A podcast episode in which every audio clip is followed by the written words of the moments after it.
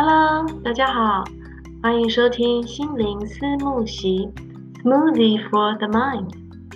让我从旅居生活和文化观察中萃取成分，替你调制一杯心灵思慕席。今天要谈的画家是杜勒。这名画家大家在台湾可能不是那么常听见哦，但是杜勒其实在欧洲是非常鼎鼎有名的一位重要的画家。要谈杜勒，要先从他的时代开始讲起，所以我们现在把时光倒转回到十五世纪。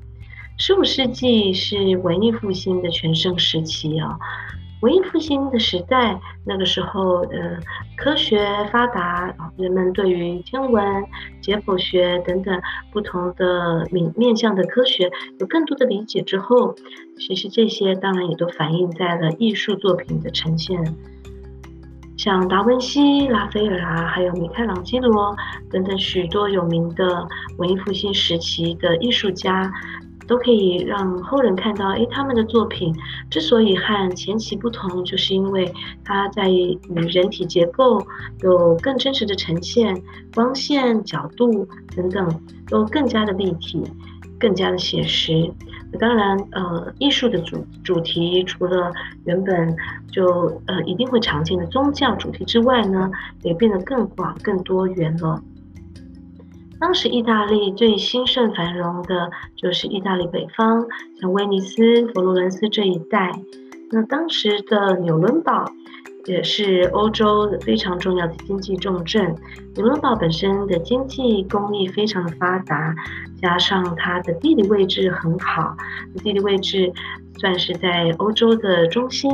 所以它的贸易还有和其他国家的接触发呃接触还有交流都非常的频繁。那呃，意大利北方和纽伦堡其实呃也就是隔了阿尔卑斯山这个比较大的屏障而已。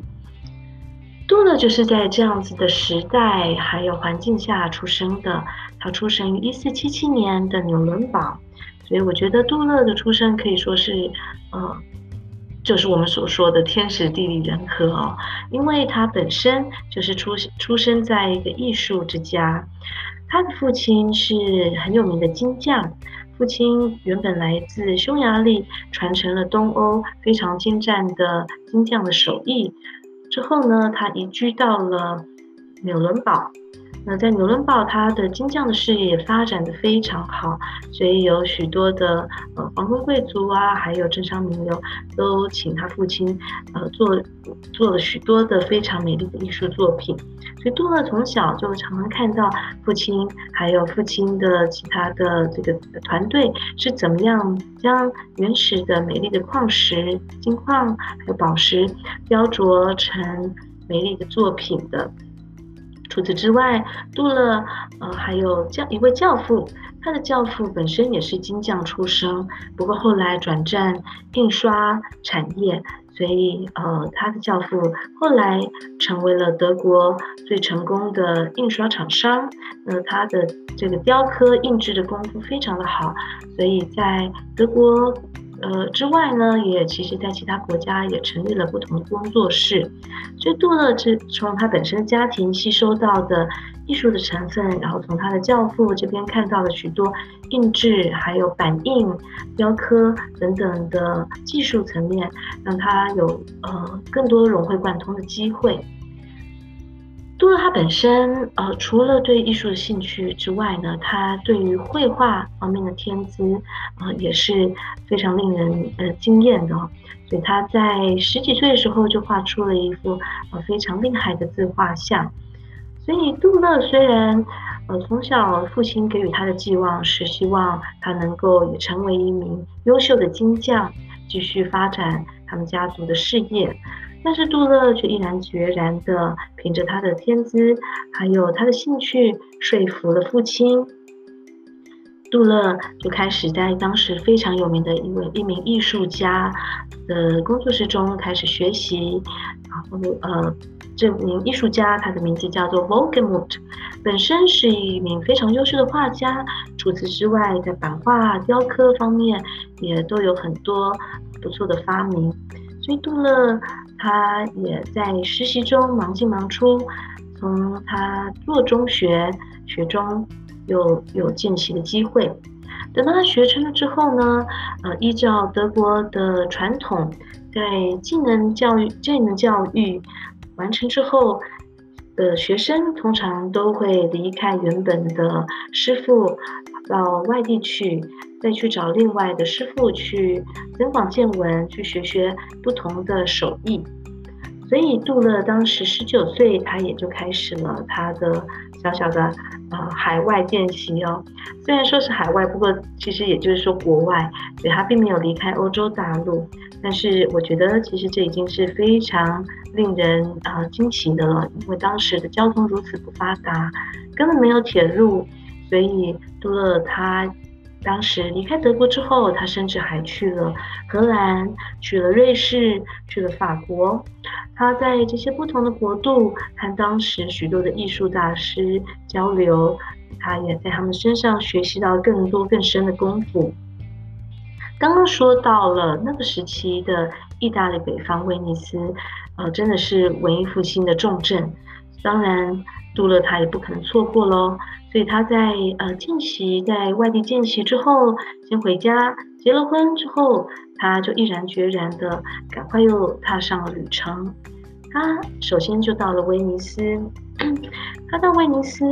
这个意大利北方的经济重镇，吸收了许多新的技术和思想，而且他本身也和呃像艺术大师达文西啊，还有拉斐尔等等，呃，不管是本人交流或是用呃书信来往，他都一直跟他们有频繁的接触，所以也吸收了到当时文艺复兴的精华。他把这一些对于写实主义的呈现还有追求，也当然非常忠实的反映在他的作品当中。所以杜勒的作品，大家可以看到，呃，他的主题当然一定是在当时欧洲会常见的是宗教的主题嘛。其实宗教当然，呃，教堂对于欧洲文化中是一个非常非常重要的这一环。所以，呃，在这样子政教合一的文化当中，很多艺术家他们的许多的作品，当然就是是教教廷或是教堂。呃，委托他们去制作的，也许是圣坛上面的画作，或是一些呃教堂的雕刻。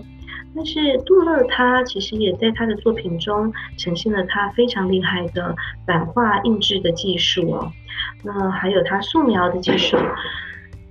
他的作品比较可惜的就是呃。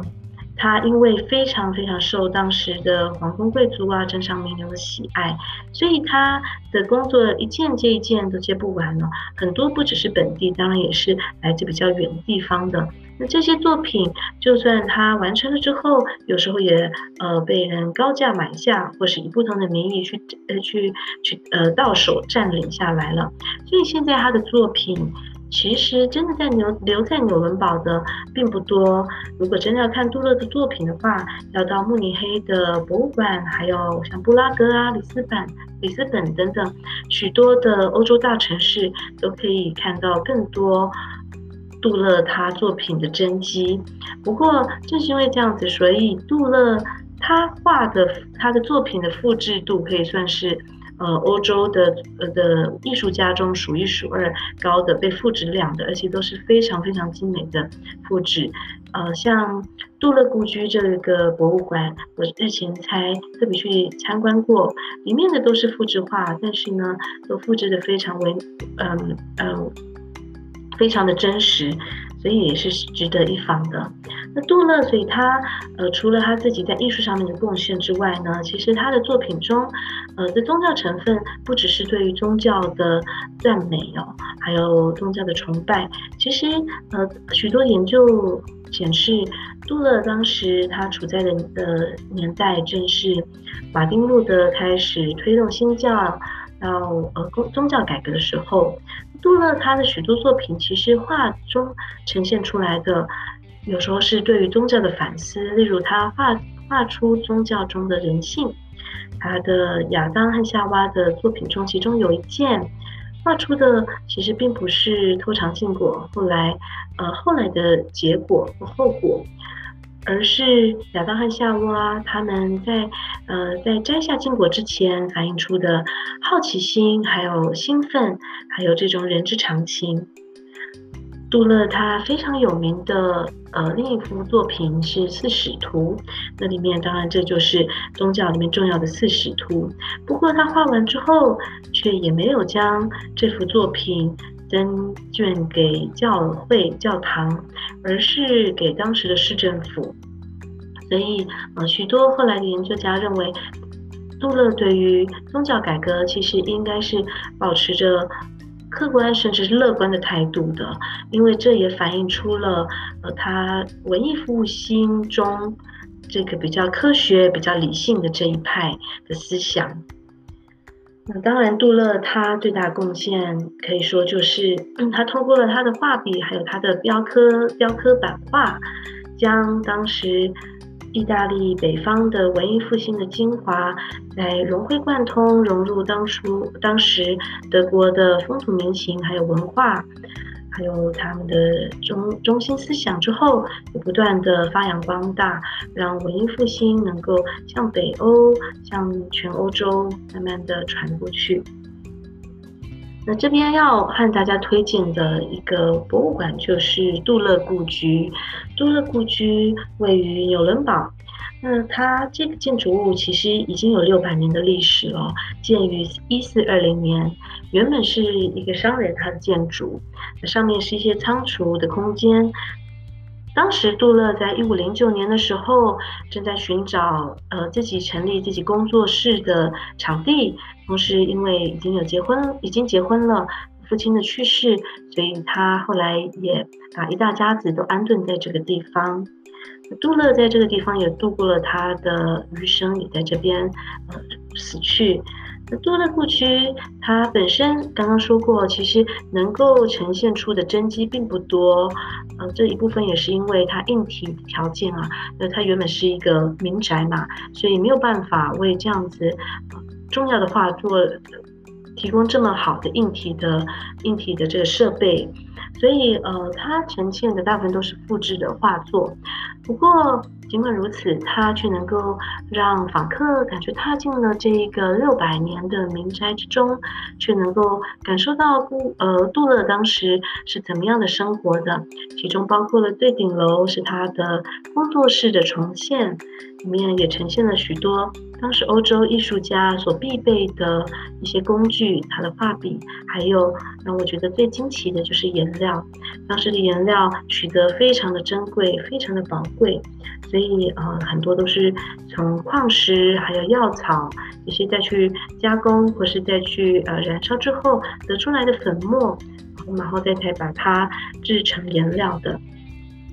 所以我特别的推荐这个杜勒故居。那如果大家对于杜勒这名画家有兴趣的话，可以上网去我的脸书网志“心灵思慕席”看一下我分享的一些他的作品，还有杜勒故居的相片。大家如果上网搜寻杜勒 Albert Dürer，一定也会找到很多很丰富的他的作品哦。其中我觉得很有趣的就是杜勒他。从来没有见过犀牛，但是他却能够透过他自己对于呃动物生理结构的理解，还有他得到的一些资讯，能够非常非常惟妙惟肖的画出了一呃犀牛的版画。那除此之外，像狮子啊，呃这样子的珍奇异兽，在欧洲是不可能见到的，但是在杜勒的画笔下，却能够如此的以写实主义展现出来。那这种理性的精神，将理性和艺术融合在一起，这也正是文艺复兴的中心思想。好，那今天的 podcast 就到这边。呃，二零一九年快要到尾声喽，所以我要在这边祝。你能够带着二零一九年美好的回忆，还有力量，勇敢的朝二零二零年前进。也希望大家都能够开心的迎接二零二零年。先祝大家新年快乐！我们每周四的故事朗读再见喽，拜拜。